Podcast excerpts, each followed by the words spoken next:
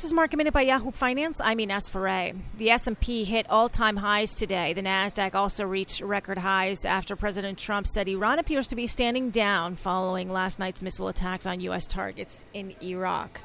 Walgreens is the worst performer on the Dow today after a disappointing fiscal 2020 first quarter, missing on earnings and revenue but maintaining its full year outlook despite the soft quarter.